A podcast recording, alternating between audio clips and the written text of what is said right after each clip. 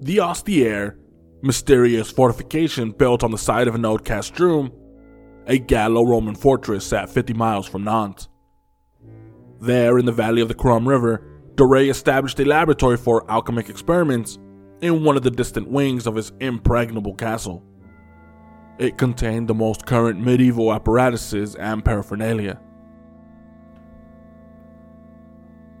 Unaware of Doré's intent to produce gold, the locals spent their long days in the fields and mills owned by Doré. The ramshackle huts were blackened with soot, the furnishings consisting mainly of lice-ridden straw, always sleeping on pallets with rats incessantly gnawing on their roofs. During the summer, these peasants tried to relieve the monotony by adorning their homes with bright yellow and purple flowers from the very poisonous henbane plant. Gilles lived an existence far removed from these workers, especially in the warm months. Throughout the year, as he bathed in solitary luxury, he always was dreaming of gold. Some days, as he fell into his black depression, totally exhausted on those occasions after having uncontrollable thoughts about Joan of Arc, he directed that all castle windows be covered. Finally, after recovering from his deep despondency, he would order fiery torches to be lit throughout the high vaulted rooms. Only then did the great Lord de descend from his stone chamber. He strolled down the winding staircases and narrow corridors into his laboratory, so that he could carefully inspect his steaming furnaces, his bubbly vessels of distillation, his retorts. To operate this laboratory effectively, the Marshal sent his trusted friend, Gilles de Sille, another distant relative, to seek out individuals who understood the science involved in producing gold. Word spread, and men and women from all over France, Italy, and Germany knew of a very rich nobleman's interest in obtaining alchemic results, no matter how they were achieved. Magicians and charlatans, rather than true alchemists, scrambled to find their way to his lordship.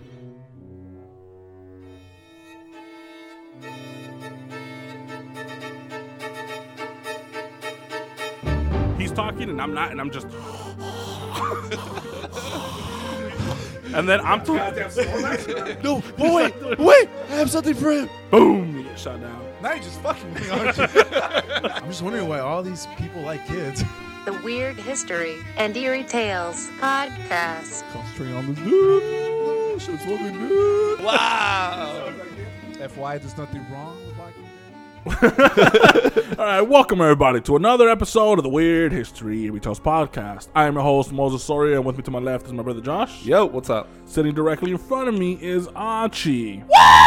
What the fuck? Make sure you edit the fuck out of that. What is wrong with today you? we're continuing with part three of our Gilles de Rais series. Trying to hype Dun, myself dun, up.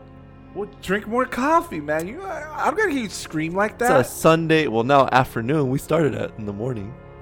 Yeah, now oh, it's, It's afternoon. 12. Is now it? it's, It's- it's noon. it's noon It's noon. It's Yeah. 12, Fuck off. 12 16.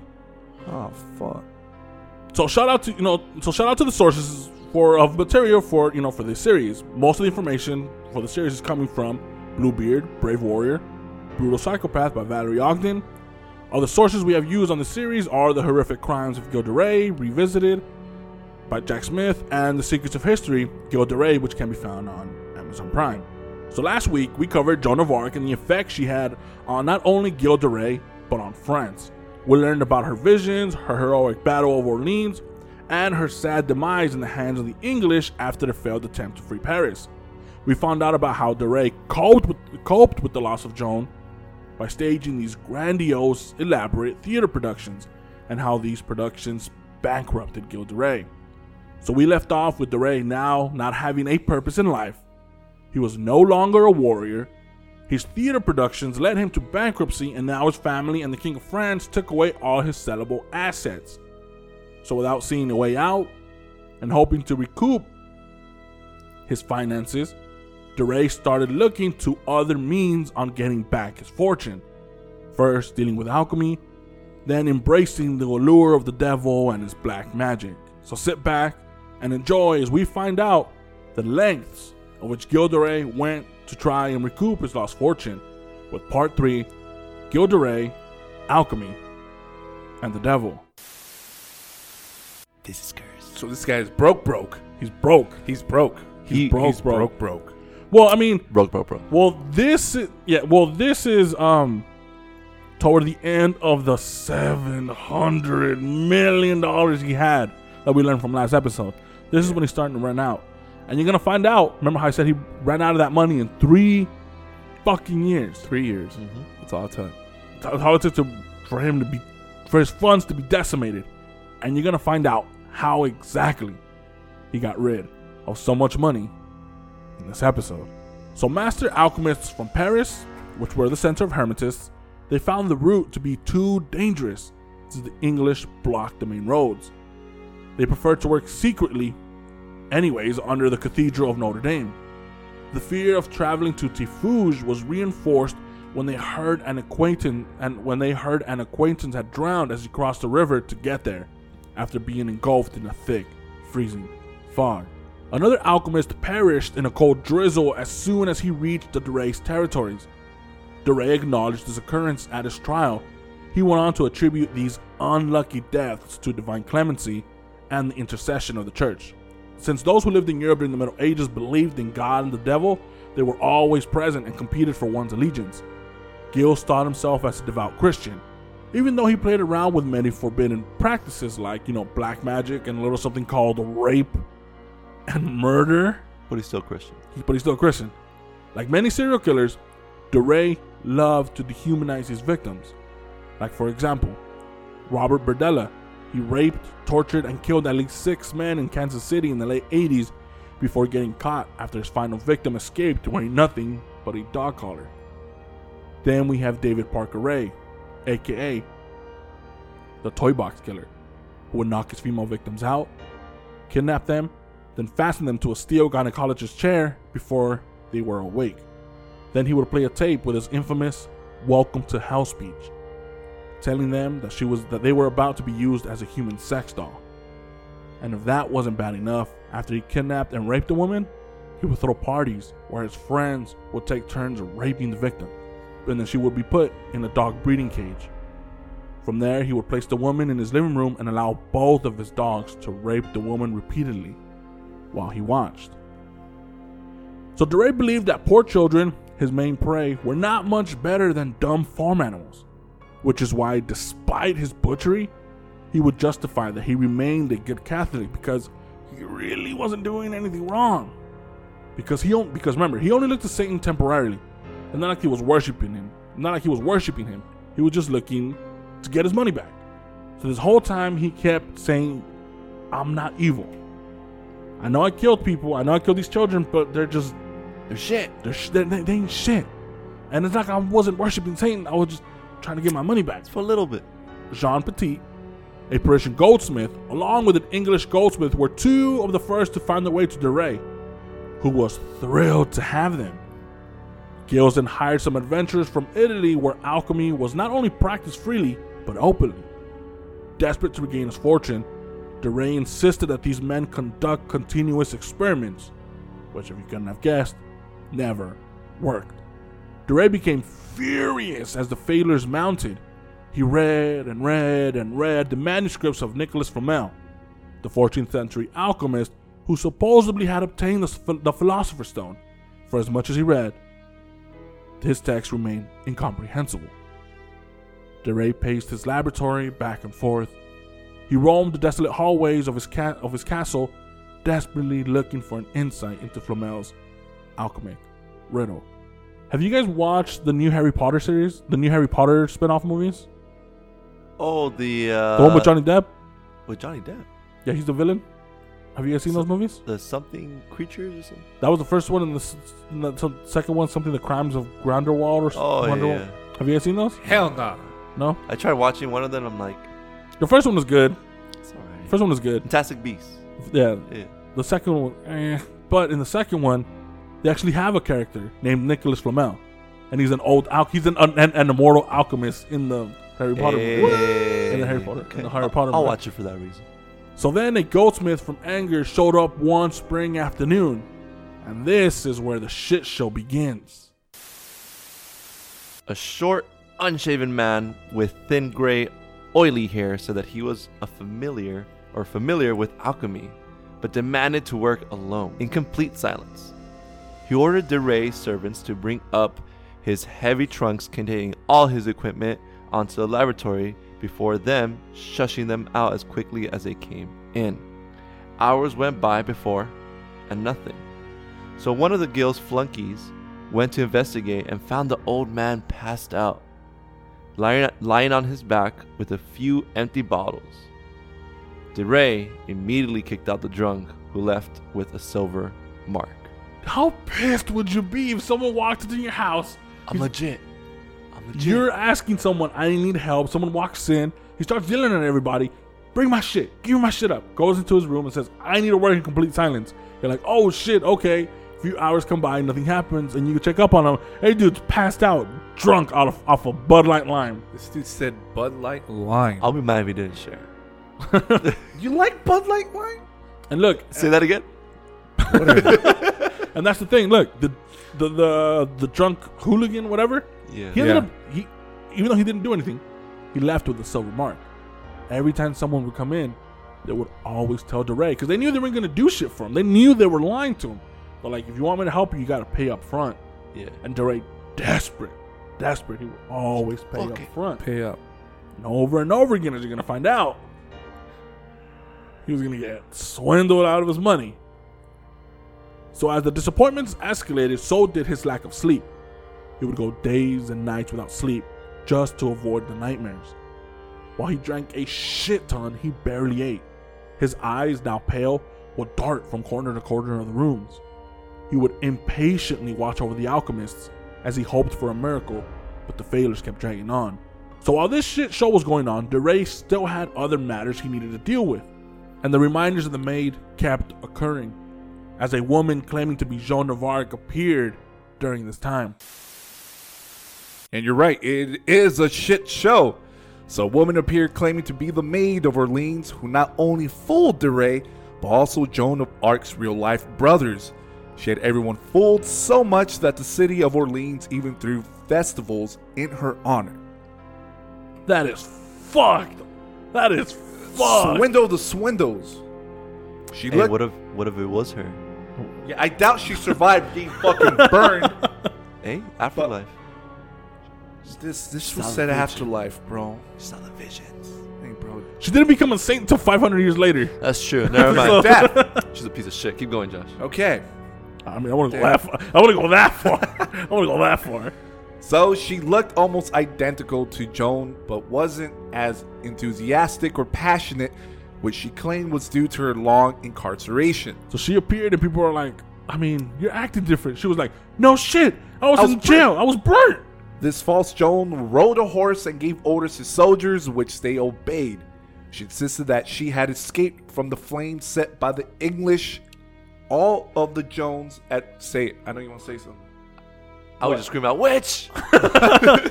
So she insisted that she had escaped from the flames set by the English. All of the Jones admirers prayed for this to be true. Gil was especially hopeful that this was the case, for he worshipped Joan, whose death was kind, not really, but yes, really the reason for his mental decline, his possible PTSD, and his psychopathy. Charles VII unmasked the imposter's web of lies when he finally met with her. He identified her as half sister who could not tell him about a secret that he and the real Joan of Arc shared. Imagine that's how she was found out. She looked like her. Dude, everyone believed this was The Joan whole of Arc. town, the whole fucking town, the city believed of Orleans. Dude, not even that. She was giving orders to soldiers. the to soldiers and they obeyed. That's how much she looked like fucking Joan of Arc. And then fucking who was it? Charles, right? It was Yeah. Charles. He went up to her. He was like, "Hey, do you remember what happened the other day? Do you remember what happened?" She was like, "Uh." He was like, "Imposter." Nah, he just walked up to her and all he said was butt plugs. She's like, "What?" butt plugs. Imposter! So, after tearful acknowledgement, she and her family quickly moved to Rome, where she said she was going to ask the Pope for forgiveness. But truth be told, she probably only went to Rome to the large population of French who lived there, who she might be able to swindle. So after she was caught, she's like, "My bad, I'm sorry," and her and her family actually bolted the off. Fuck out of France. Skirt. But before the king discovered she was a fraud, DeRay's DeRay engaged this imposter when she was going to retake Le Mans. The Le Mans. He paid for her military expedition against the goddams by selling more of his things. Even though he wasn't a soldier anymore, he might have felt that his maiden would need his assistance in any campaign she might partake in. So, after this Joan was proven to be false, DeRay replaced her with one of his captains, John de Chicville. Chicville. Chicville. So Jean de Chicville. Jean de Chicville. A man no better than the goddams. So when all of this was going on with the imposter Joan of Arc, Yeah. DeRay became enthusiastic again. He was kind of his hope that she was still alive, kind of cured whatever depression he had. So, and all he wanted to do was believe that this um, that this imposter was really Joan of Arc. So he did everything in his power he could to help her. He sold his he sold carpets, anything he had left, he sold and sent over to this imposter, hoping that it really was Joan of Arc. Oh, like when I was reading that, I was like, God That poor son of a bitch. Damn. So like my brother mentioned, after they found out that this that it was not Joan of Arc but her half sister, DeRay put one of his men in charge, Jean de Chicville. So this piece of shit, he was French. Remember, Yeah. he wasn't English. He was French. But this piece of shit had his men pillage the French countryside instead of fighting the English. He bullied, raped, and killed all those who would not give over their belongings. And he made a good living off of this too, as he would obliterate villages with no defenses they could not agree to his terms. So he would go up to a village and be like, hey, you guys don't have any defense. Either you give us whatever the fuck we want, or we'll kill you. Any woman we want, or we'll kill you before the English get to. A lot of times, the fucking farmer, what the hell are they gonna give you? So he just decimate these villages. Have corn. But in 14, but in four, here's some mesquite. But in 1439, Charles he issued an ordinance which ended all this nonsense. He had people like Chicville arrested and thrown into dungeons. Charles brought in a more democratic, structured Europe under his rule where law and order replaced violence. And one of those big reasons why was his son. So Charles dispatched his son, the future Louis XI, to put an end to this type of behavior throughout his kingdom. Louis had his hands in every fucking thing and knew about everyone. So much so that they called him the Universal Spider because of his reach throughout his father's kingdom and because he was skinny and kind of looked like one. Oh fuck. Gotta see a photo of this. So Louis had de Chicville imprisoned in one of his own chateaus, which was just a few miles away from DeRay and Tiffauges, and this made DeRay nervous, as Louis insinuated to DeRay that he was not above the law. So fucking so uh, Louis, he put Jean de Chicville in jail in his own house. He's like, like I'm gonna keep you in my own house to make sure you're gonna pay for whatever the fuck you did. And this house was maybe they said like eight miles away from fucking DeRay, which back then you that's practically neighbors. Yeah. And he told DeRay like, "Hey, dude, you are like everybody else. The law, you are not better than the law." And remember, DeRay grew up thinking he was above the law. His grandfather, Jean de Craon, taught him you are above the law. So now here, so now here DeRay, here's DeRay doing all this illegal shit in his king in his castle of Tiffauges when this motherfucker moves in practically next door. So, you know, he would often visit DeRay out of the blue, and this made things unpleasant for DeRay. His random check ins made DeRay tear down one of his alchemic furnaces used in his illegal experiments. So, one time while Louis was waiting impatiently in the courtyard waiting to be let in, DeRay had his servants destroy his whole laboratory and had them erase any sign of their black magic. The last thing DeRay wanted was for Louis to even get a hint of him practicing anything close to black magic. Soon after he let Louis, soon after he let Louis in and invited him to partake in a hastily prepared banquet. DeRay listened to the stories of large homosexual orgies being told by a few of Louis's men that took place on the island of Capri after Louis left. He drank and drank as the men recounted the graphic stories in details at DeRay's request. So after the visit, DeRay stopped his experiments on trying to create gold. However, he confided with his close homosexual companions, Eustache Blanchet, who was a 40 year old priest, Gil de Sille, a knight and a distant cousin, and his cousin Roger. He, conf- Roger. he confided in them that he was done. No one could produce any gold for him. And he had no choice but to carry on and start dealing with black magic full time. He was certain that Satan would be able to bring him the gold he needed if he just paid him proper homage. The only problem was that he didn't know how to communicate with the devil.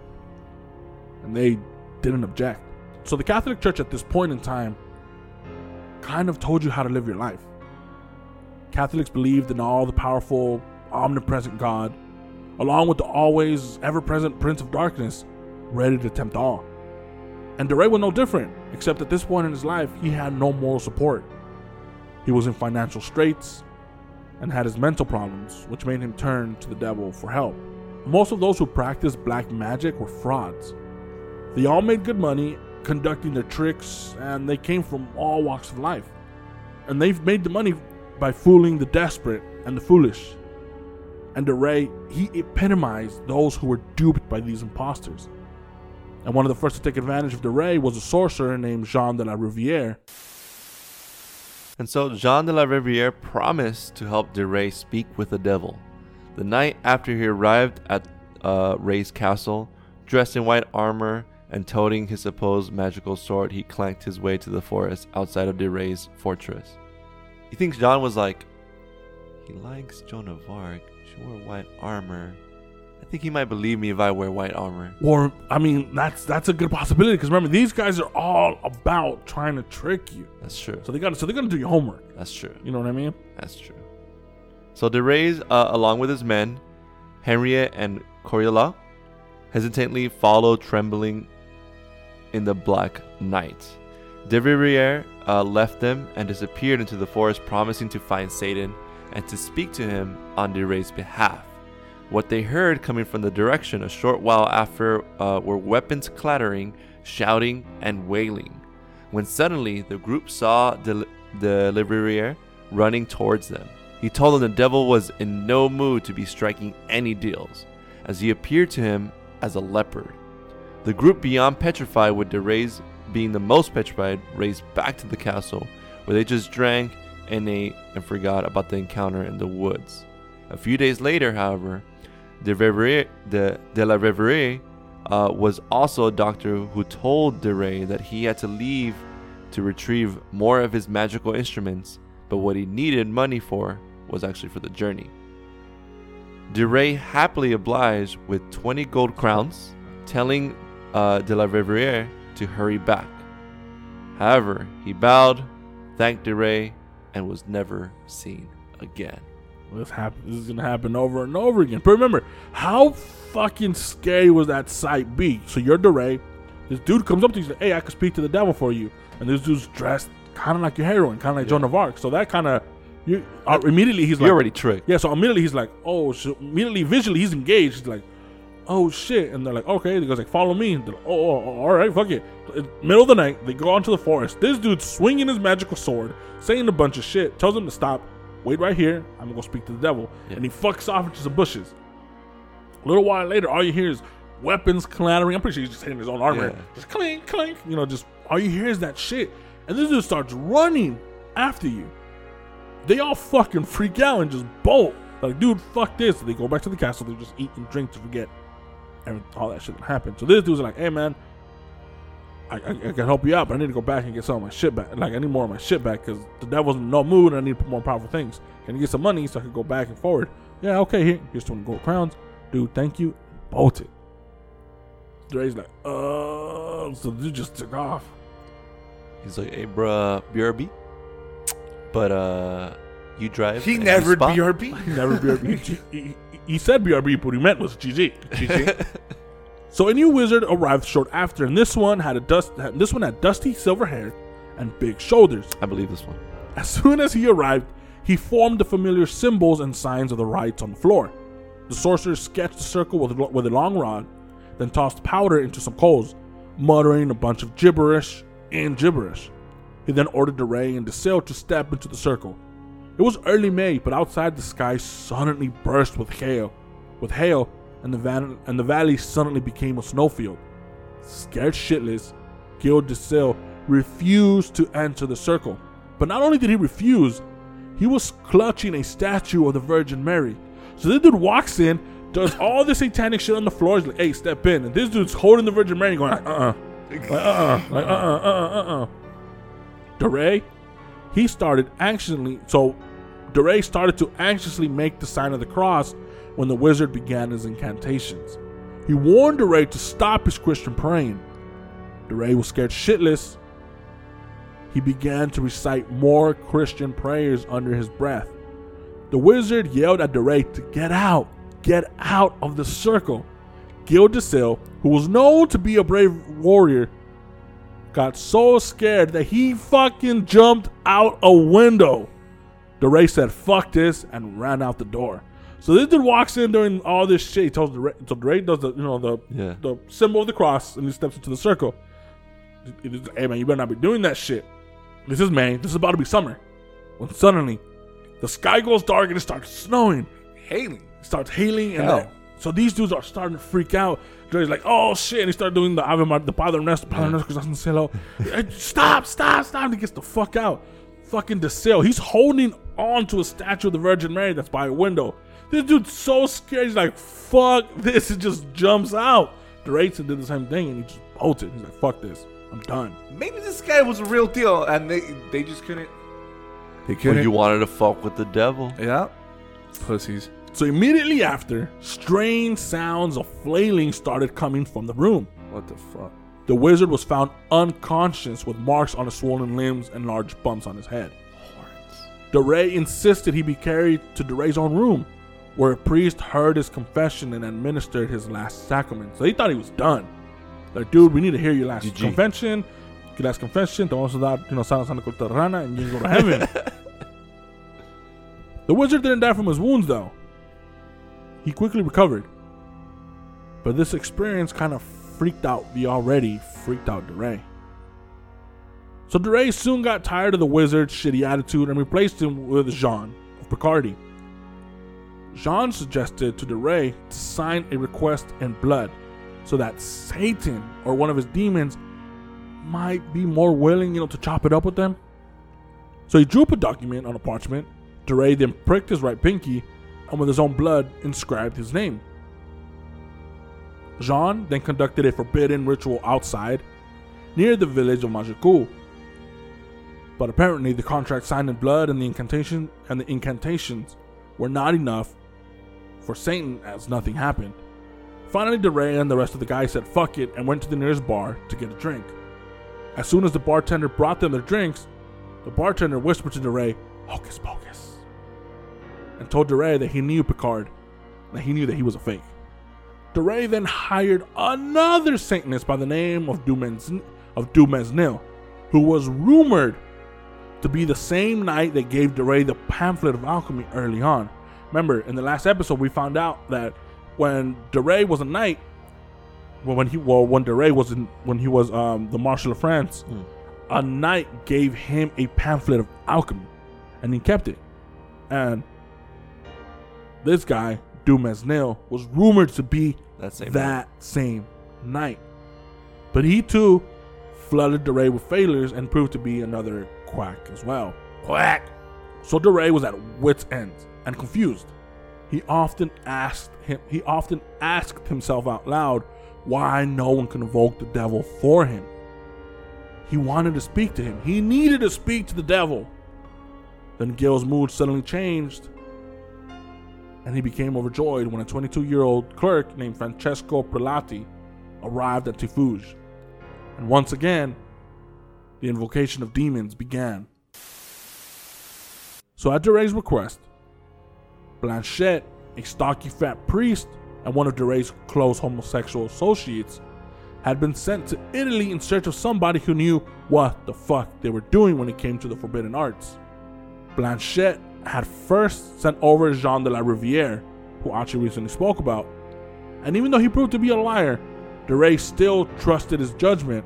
Plus, he was the only one in the group who kind of spoke any Italian, you know, and which was important because the, if only for the fact that Italy was the center of alchemy, and it's where he discovered Perlati. Perlati was a young student who was intrigued by the occult and studied it seriously. He became a devotee and left the church. While meeting with de Rais, he explained that he bragged to a priest about him having successfully communed with Satan. He actually told de Rais, I've spoken with the devil myself. So after he had been treated to feasts at de Rais's expense, he accepted the offer and traveled to Tiffauges. So the slender, dark-haired Francesco Prelati, with his Roman nose, full mouth, and olive skin, was beautiful. Fluent in Latin, he also knew some French and had knowledge of poetry and geomancy. So now I know why Gil likes this dude. He was pretty, bro. He was pretty. Do you guys remember early Game of Thrones when Drogo season one when he was still when Drogo was still in the show Yeah. and they swapped out the characters that became uh, Khal- uh, Khaleesi's right hand man. He used to be this pretty dude with blonde hair, Blonde hair, uh-huh. and then the next season they s- swapped him up with some. them up. Yeah, they just swapped. This dude was that. He was pretty. That was kind of pretty, bro. It's pretty pretty. And and this dude, he was fluent in poetry and geomancy.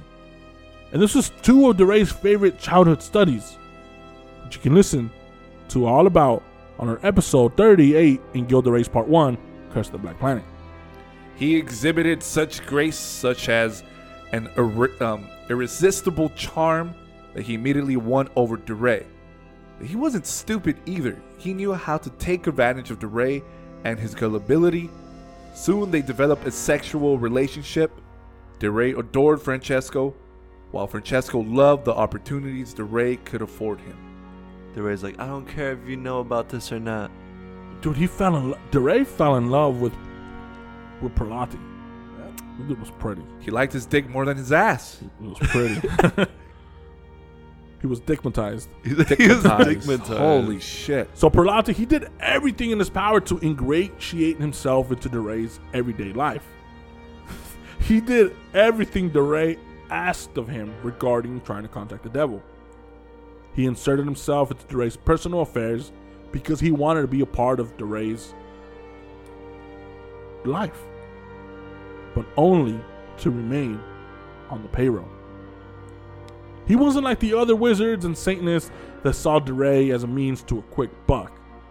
He was in it for the long con. So while Perlati's attempts to tr- to try and summon the devil were better planned and seemed more legit, the results were the same and everyone thought of him as another crook. Everyone but de Rais. His invocations were, were better planned. He went as far as letting de Rais know he was trying to invoke a gorgeous young demon called Baron, who would be the middleman between them and the devil. He knew he had de Rais wrapped around his fingers at this point, but to make things even better for himself, he excited de Rais with his description of Baron's incredible beauty. Get ready to fall in love, guys. Get ready to fall in love.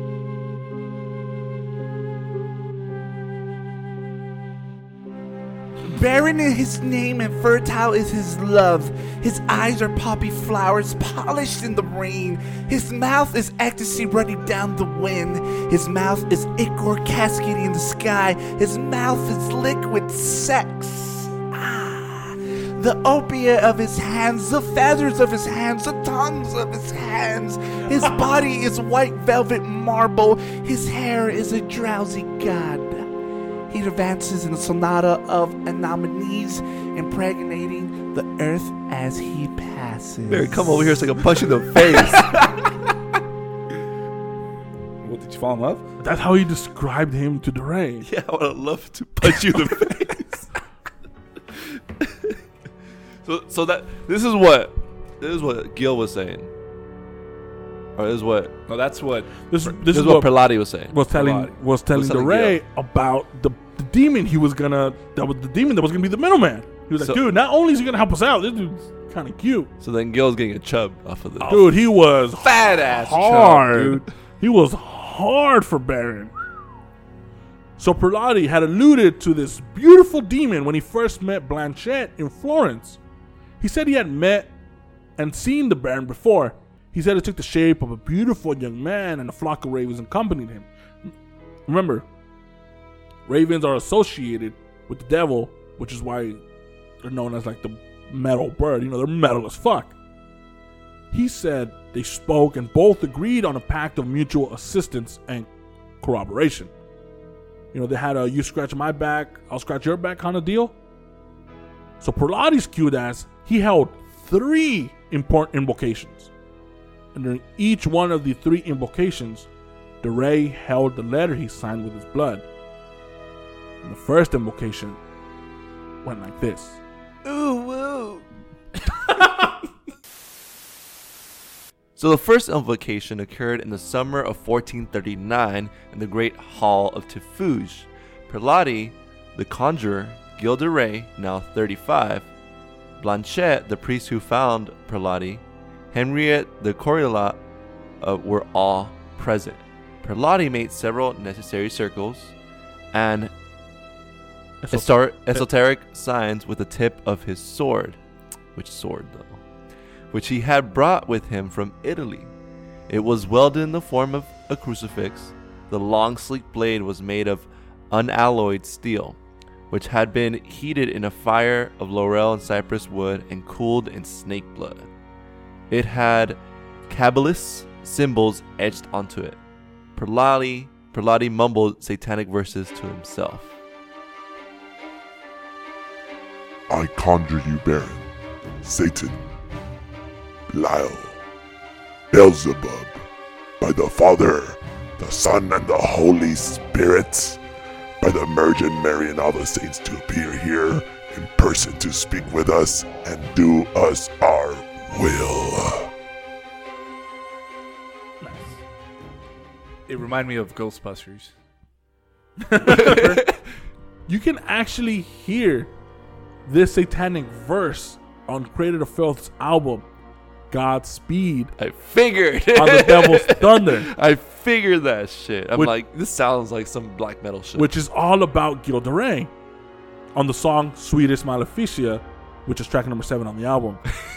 Dude, and if that wasn't cool enough, the verse is being narrated by Doug fucking Bradley, the English actor most famous for playing Pinhead in the Hellraiser movies. Pinhead to me, Pinhead's one of my favorite horror. um, Pinhead, Hellraiser is one of my favorite horror movies because of Pinhead. He's this. So Doug Bradley, he's like this.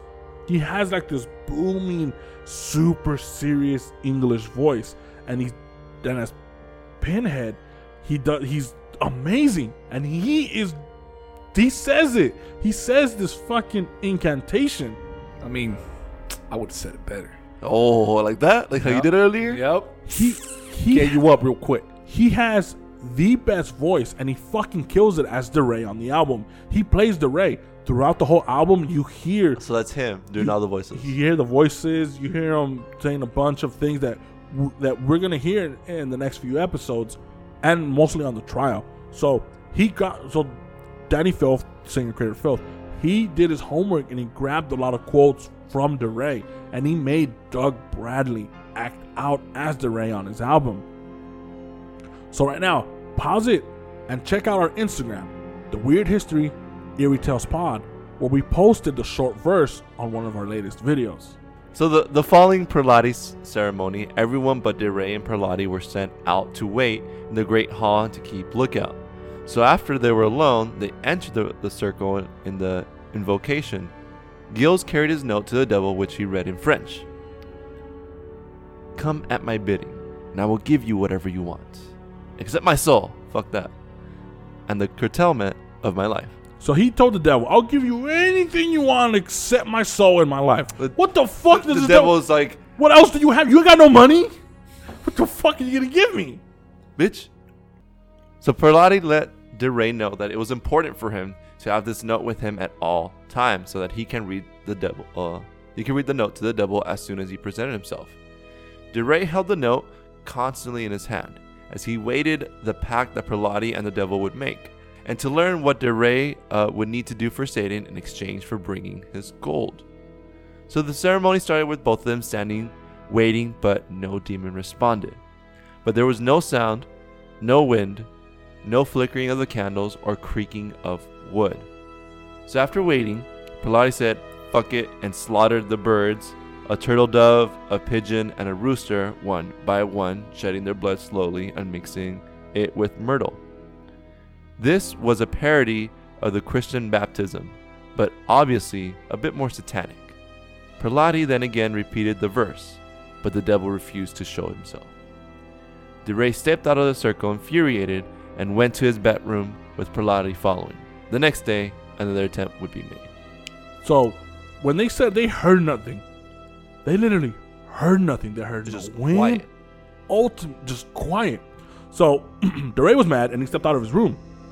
I remember it was just him and Perlotti in the room. Everyone fucked off. Yeah. They were either in his bedroom or outside in the hallway for lookout, you know, for being for a lookout. And they noticed de Rais was mad. So de Rais, he nothing happened, nothing didn't, nothing happened. So to lift his mood, and the reason why there was another attempt the next day was because they told him, "I think we heard hooves on the roof." He's like, "Oh shit, it worked! Dude, Like it might have worked." So he, that got him, you know, that got him excited for it. How the fuck are you gonna tell what hooves sound like? you know what? Perla- Perlati, Perlati's like, hear that shit? Dude, he is that. Dude, he's that desperate. Is that he desperate? wants his fucking money. Yeah, no, as, as long as he stays there, he's gonna do whatever the fuck Perlati wants. And he knows, Per- Perlotti, Per- Perlotti knows he has him where the fuck he wants him. He's grabbing him from his bulge. So the next morning, so the next morning, de Rais, still mad, demanded Perlotti to once again to try and arrange another meeting with the devil. Perlotti and Corilu set out for a meadow near the village of Tiffauges. This time, de Rais's like, fuck it, I'm not even gonna go. You guys are gonna go for me. So they fucked off and went. So the two brought incense, a lodestone, which is a like naturally magnetized material, kind of like a magnetic rock, I guess Okay. and a book of black magic, along with the raised note. So, like last time, Perlotti drew the circles and the signs and, pull, and pulled Corey Lou with him inside the circle. Perlotti told Corey Lou to not do anything. No gestures, no praying, no nothing. Because anything could prevent a demon from appearing. So Perlotti began his incantation and called out the name of Baron. The beautiful ass demon. The two waited with Corey Lou, stiff with fear. And like last time, there was no response except for an uncommonly strong chill wind that howled. Suddenly, it became pitch black, and the thunder clapped as rain started pouring out throughout the valley. After about half an hour of waiting, Perlotti and Corilu returned to the castle without having encountered a single demon. Corey Lou, he was happy as shit that they hadn't found anything, that they hadn't seen anything. But de Rais, on the other hand, he was fuming when Perlotti handed him back his letter. His very wet letter. Sensing de Rais's frustration, and not wanting to ruin his golden meal ticket, he waited for de Rais to be alone, and convinced him that when no one was around, Baron actually appeared to him. Not once, not twice, but about a dozen times. And that in fact, he even actually delivered de Rais's note to him on one occasion. That's why it's wet. Perlotti knew he had to do something to keep de Rais's interest in him, and he had to do it fast. So a few days later, de Rais heard horrible sobbing, sighing, and loud groans coming from the side chamber where Prelati claimed he spoke alone with Baron. de Rais recognized these cries as the unmistakable sounds emitted from the devil's victims after he would ravage them. Remember, one of de Rais's earlier wizards got his ass beat, and de Rais never forgot those sounds. Remember that old man, the one that got his ass beat? Yeah. Those are the same sounds he heard coming from this chamber. Too scared to investigate, de Rais ordered Blanchet to find out instead. Like, dude, you go, you go, you go. So after a few minutes, Blanchet mustered up enough courage to walk to the room and peep through an interior and peep through an interior window into the room. He could see Perlotti laid out on the floor, motionless. So he repeatedly called to him, who didn't respond but only moaned loudly. So what I'm picturing is Blanchet walks in, sees him, and he's just like, and nothing. All Perlotti was doing was just moaning back to him. Blanchet then walked away and told de Rais of Perlotti's condition and had de Rais pacing back and forth. de Rais was nervous. He didn't know what the fuck to do. He, but he was too scared. He knew he was too scared to go in there. So too scared to enter, they all waited in the hall. That's kind of fucked up. when Perlotti suddenly appeared, he looked rough and he had large bruises on his forehead, arms, legs, as well as his chest and back. In a weak voice, Perlotti said the devil threw hands. He caught the devil's fade. Dang. And the devil threw hands because he disrespected him. Perlotti said he belittled the devil for not appearing to de Rais when he called him forth. He called Lucifer and his demons a bunch of powerless bums. So he's telling de Rais, dude, I told his ass off. I'm like, stop being a bitch and appear when my home when, when my boy de Rais's here. And the devil appeared to him alone. He's like, oh, you called me a bitch, huh? Catch these hands. and he fucked him up. So Gil was not only so naive, so mentally impaired, but he was also so incredibly determined to strike up a relationship with the devil that he believed Perlotti's shenanigans and he became hysterical. He started freaking out. His only link to the devil, and now his lover, almost died because of the brutal encounter with the devil. He didn't want to lose one more person he loved. de Rais devoted himself to Perlotti and all his wishes. He nursed him back to health personally, as he would not let anyone, anyone else enter his room. So after Perlotti recovered from his beating, he told de Rais he needed to speak to the Baron. He said, I need to speak to the demon. And de Rais was against it. He feared for his lover's life. He was scared that another invocation would, would risk tragedy, not only for Perlotti, but for himself too.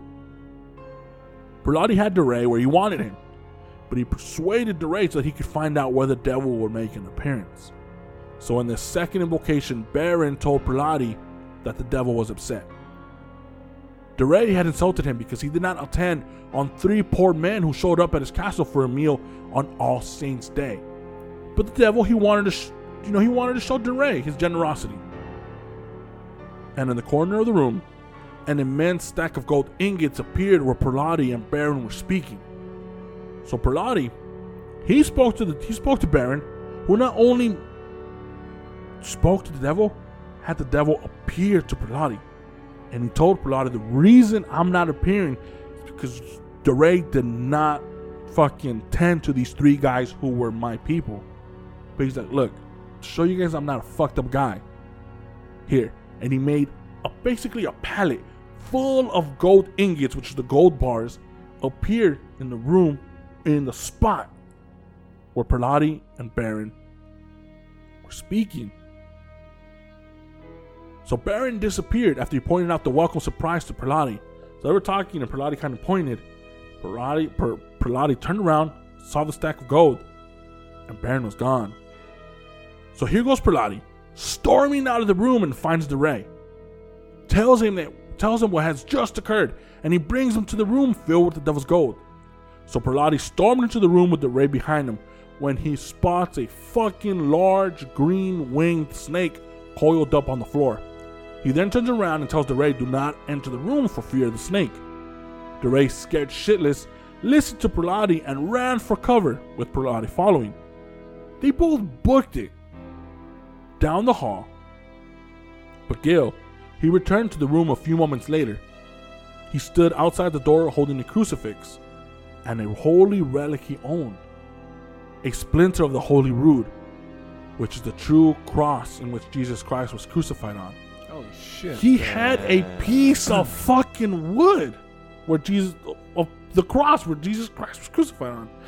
I, I don't think you get any more holy than that, right? That's holy as fuck. That's a holy relic.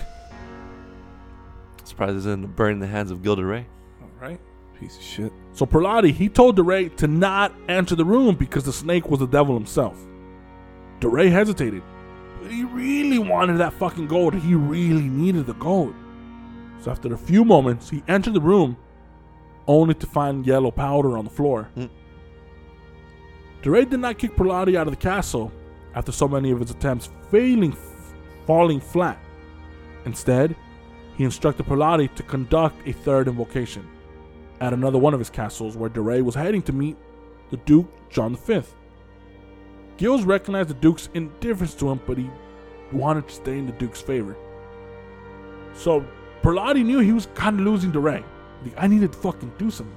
So he stayed in his room, made up this whole story about how he spoke to the demon, the devil gave him a, a pile of gold, and he stormed out and told de Rais. He walked in, de Rais saw nothing, no snake, no nothing, only gold powder. So desperate. He didn't get rid of he didn't get rid of Pilati. He just told him, do another invocation. And he did. He did it in another castle where de Rais needed to be. So like all the previous invocations and summonings, no demons, and no gold appeared. The devil did not show himself nor leave gifts for de Rais. Pilati then turned the blame on de Rais and insisted the reason why the devil would not show his face to them was because of all the religious objects de Rais insisted on keeping around. So de Rais was getting mad and Pilati, and was like, Look, motherfucker, it's your fault.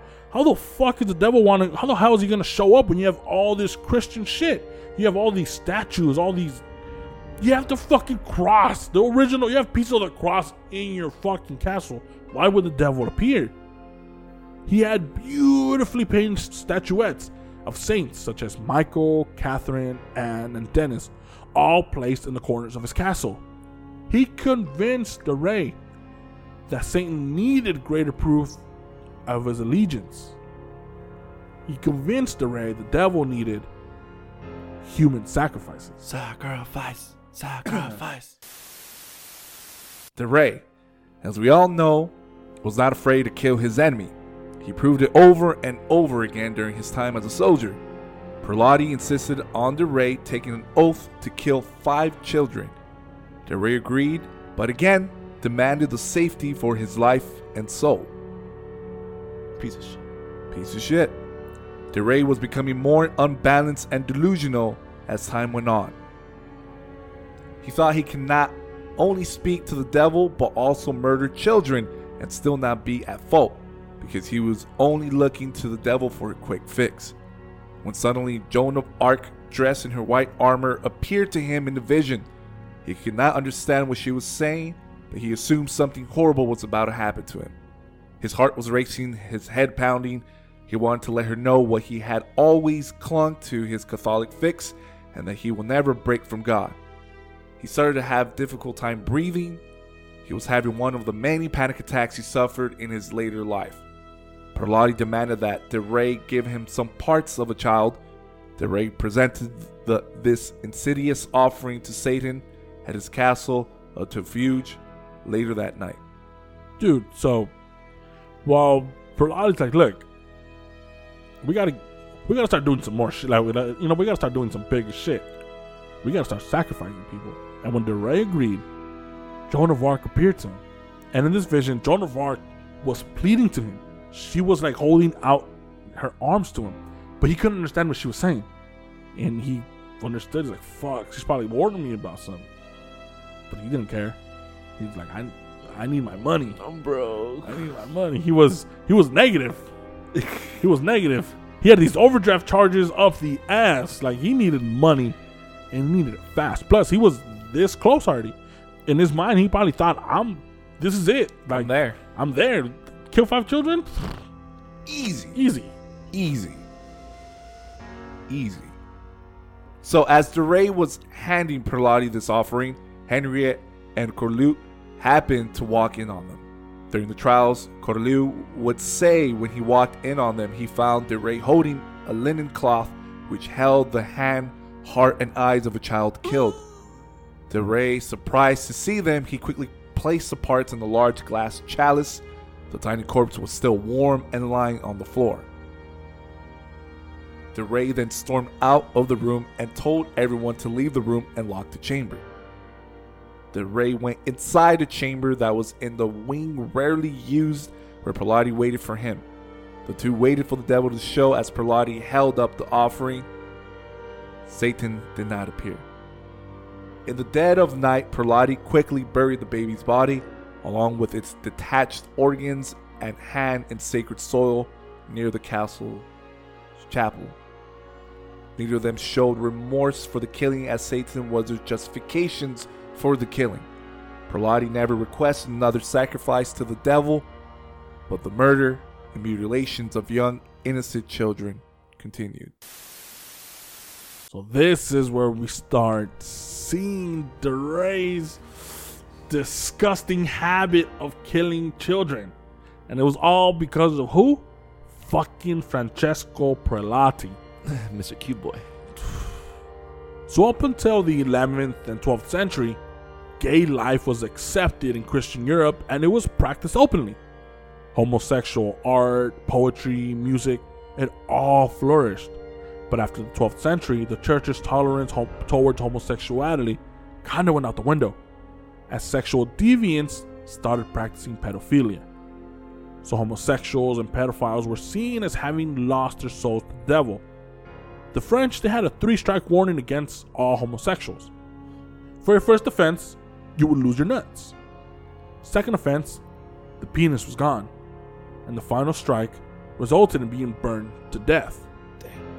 Christians began fearing that God would smite any nation that supported homosexual behavior, which was now linked to the molestation of children and bestiality. But de Rais, he did not give a single fuck. He flaunted his homosexuality, and he flaunted it openly. And he probably did so because of who he was. He made sure that his castles were strictly all males. During the trials, he confessed that he hated the female sex ever since leaving the court. But his feelings for Joan of Arc were an aberration. She transcended sex. She was his heroine. But Joan was no longer around. Now it was his cousins Gil de Sale and Bricqueville who encouraged his illicit behavior. They all shared long nights full of debauchery and abuse. There is no conclusive explanations for why de Rais began his deranged killing spree and why he started murdering hundreds of children. Nobody really, nobody really knows why he was obsessed with these horrible sex rituals and mutilations. His homoerotic adventures stopped providing the satisfaction and, and entertainment for de Rais. Drunk out of their minds, de Rais and his close group of deviants began exercising their horrible perversions. With a belly full of hypocrites after a night of sex and alcohol, they began to capture, rape, torture, and murder beautiful and innocent children. With DeSale and Bricqueville's horrible encouragement, murder turned into a compulsive activity for de Rais. Now out of his mind, de Rais couldn't really function without sodomizing and killing innocent children. Gil de Rais was now solely driven by his now irresistible urge for pedophilia and murder. And that is where we'll stop part three of our Gil de Rais series. So after that last incantation, that's when Pretty Boy was. No, he stayed. But this is where de Rais, like, after this, de Rais found something. He didn't care about gold anymore. It's like fuck money. He now just wanted to rape and kill children. And he did. There, no one knows the count, the actual, actual account, how many children he killed. He was convicted of 80, because that's how many bones they estimated they found in, in his castle, in his castles. But as we found out, they went out and buried. They did a bunch of shit. Some numbers are as high as 800 children. So even even if his lowest amount was the one he was tried for, which is 80 children, that's still a shitload of fucking people, children killed. Not only did he kill, but he raped and tortured. So, ooh, this series was originally supposed to be four parts. But while doing research and not trying to, you know, doing research and being short of time, it looks like it's gonna be a five part series. But to not to keep you guys just waiting for these for these episodes, episodes three, four, and five are gonna come at you consecutively week after week. So you're not gonna have to wait two weeks per an episode to make so because I didn't expect for this series to be as long. And I don't want you guys listening to us for a month and a half talking about the same shit. But I mean, which you're gonna kind of have to. But to make things easier for you guys, for the next three weeks, well, for the next two weeks after this episode, consecutively, you're gonna get episodes four and five Back to back. back to back, so that way you guys don't have to wait so long to see what happens with de Rais. And episode four, that one's gonna be a heavy episode. That one we're gonna put warnings before the episode begins because we get into horrible detail into how de Rais killed some of these children. He would like he would like one of the things he loved to do. It, it was horrible he would like to cut the bellies of boys and girls while they're still alive. And he would fuck the wound while he would hold them down. And his favorite thing to and his favorite thing, the thing he lived for, was seeing them take their last breath and like their body spasm as they're dying Yeah. as he's coming. That was his thing. And we're gonna talk about shit like that in episode four. Fuck! It gets gross and it's brace gross. yourself. So brace yourselves. We're gonna put warnings. It's horrible. trying to brace myself right now. I'm bracing. I'm writing this shit. I'm like, oh, I have to I take just- breaks. I just I've- gagged a little. I'm like, ri- I'm like scripting the episode. I have to after like after like a page or two. I have to go outside and play with the dogs. Like, fuck, dude, this is hard. this shit's horrible. But yeah, it's this is where we get into the horrible. This is where we get to what D- Gil de Rais was all about. There's a reason why we call him a piece of shit. This yeah, is it. and this is and that's what episode four is gonna be all about. Just nothing but the but not. It's horrible. I hate to I hate to say it, but episode four is gonna be nothing but rape and murder of children, and you're gonna find out how he did it, what he was, how he how he was doing it, how how he had how he hired people to go get children for him. People would go out and go get children for de Rais to help him do all this shit. And he would sometimes he would do five, six, seven children in a night. And not only that, it was him and his fucking group.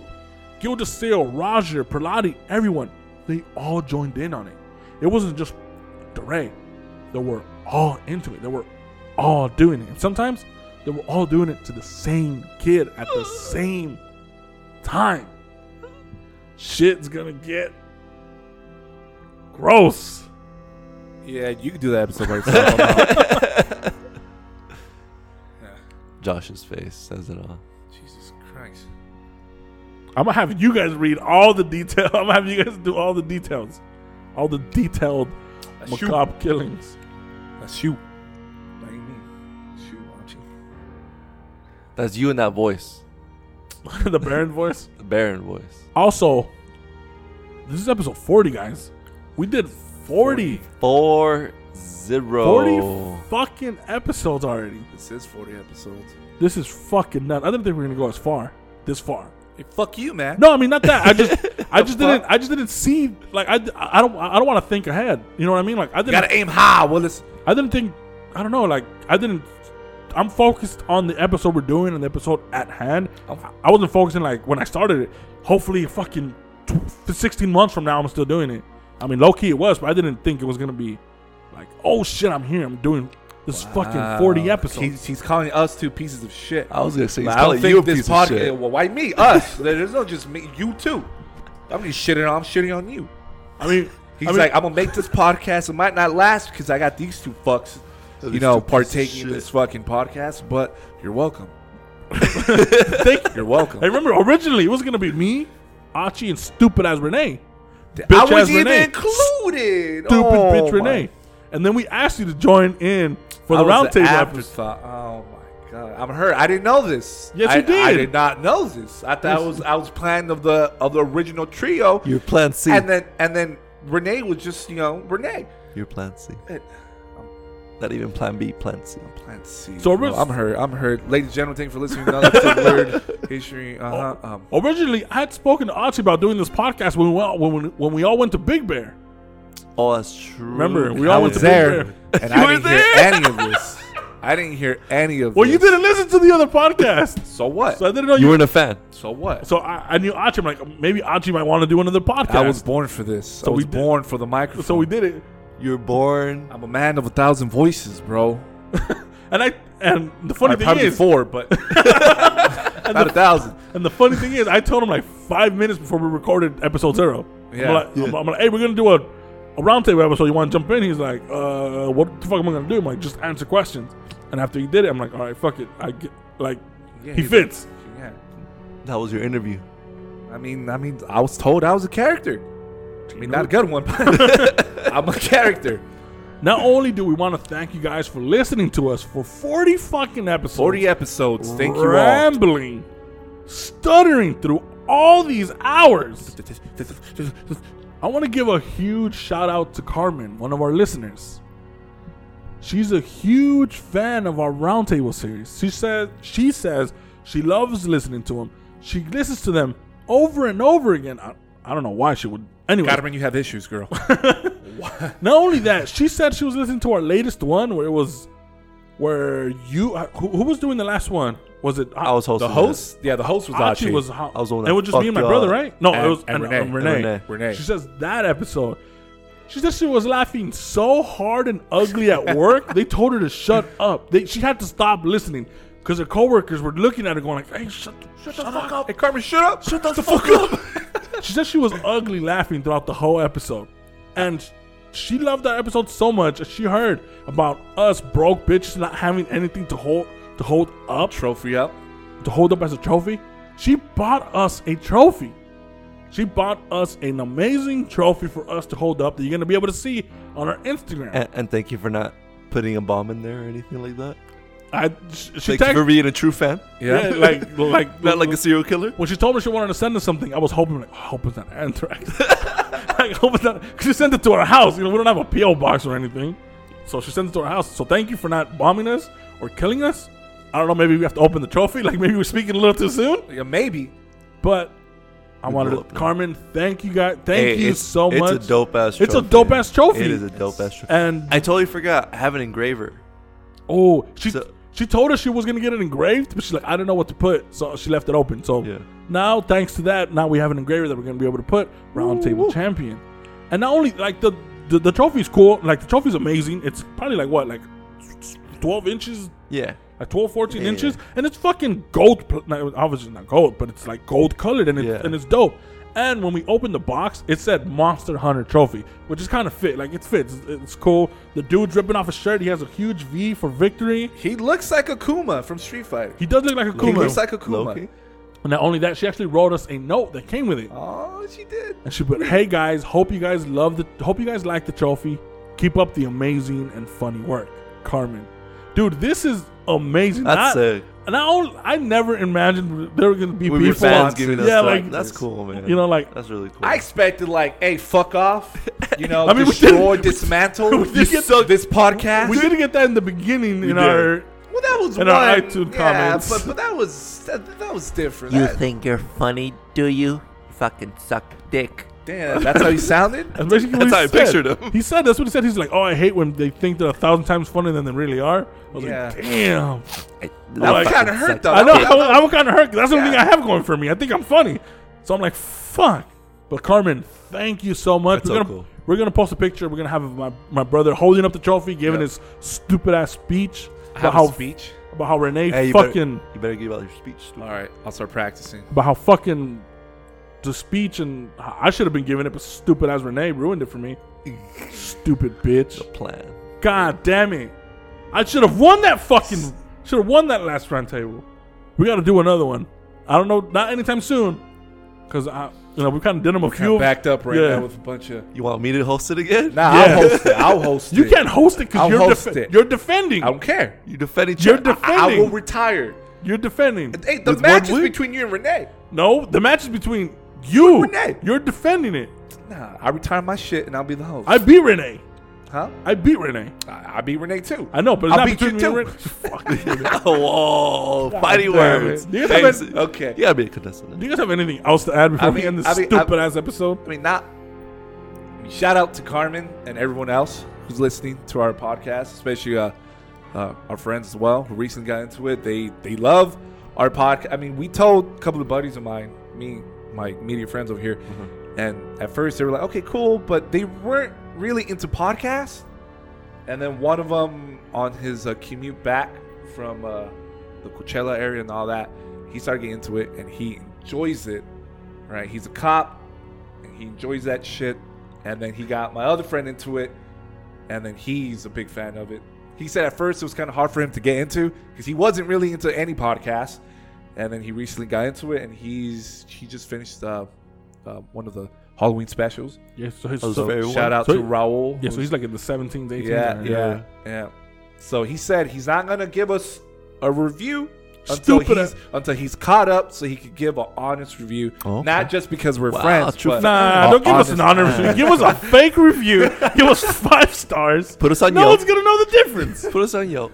Yeah. So Hey, shout out to everyone who's, who's low listening to key? our podcast. I didn't know what a podcast was until your previous podcast, So Keepers of the Filth. until Keepers of the Filth.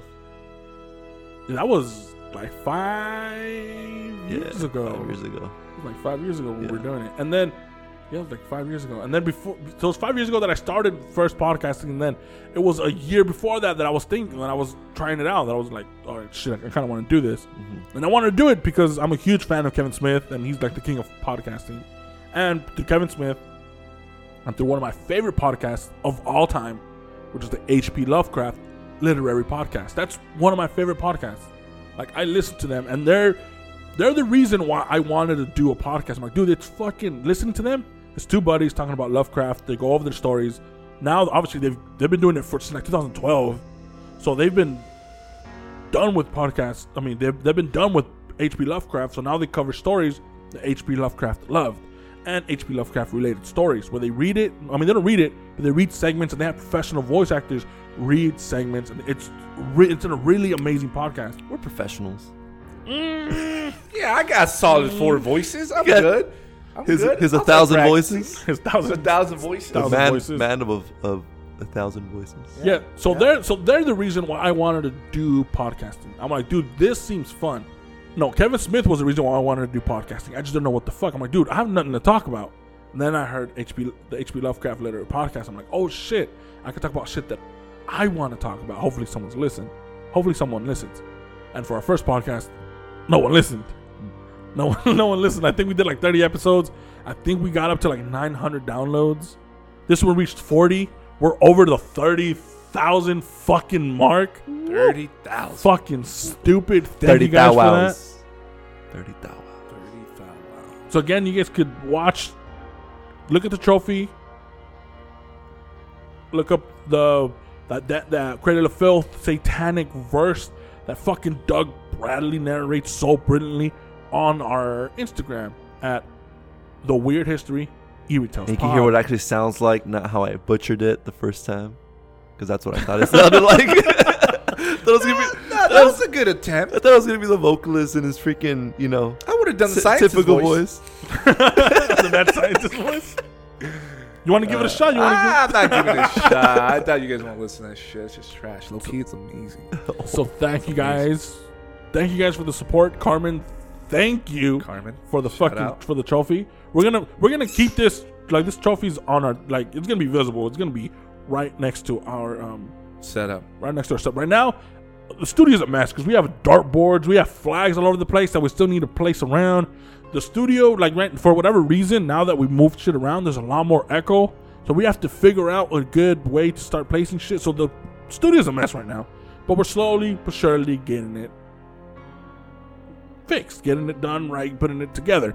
So after it's all said and done, we're gonna, you know, like we had people curious to see what the what our fucking what the studio looks like. I guess we'll post a little video, post the pictures. There's nothing big. It's just a huge ass room with a bunch of fucking band flags and D and dungeons and D and D per fucking memorabilia all over the fucking place. And now Yugi mats. Oh, now we have fucking Yu-Gi-Oh cards all over the place. I wonder who it is. And you guys can see all of these. You can see all our pictures, all our videos. All you can see what the fuck we look like. Actually, we need to post pictures. We need to have like a like a, a photo shoot to see what the fuck people to Hey, see we're, what, try- er, we're trying to get more listeners, not get less. That's true. Unless. Hey, man, just end the goddamn episode. I, we're, we're, we're just, just end it. All right, guys. Thank you guys so much. And as always, we are the Weird History Eerie Tales Pod. Bye.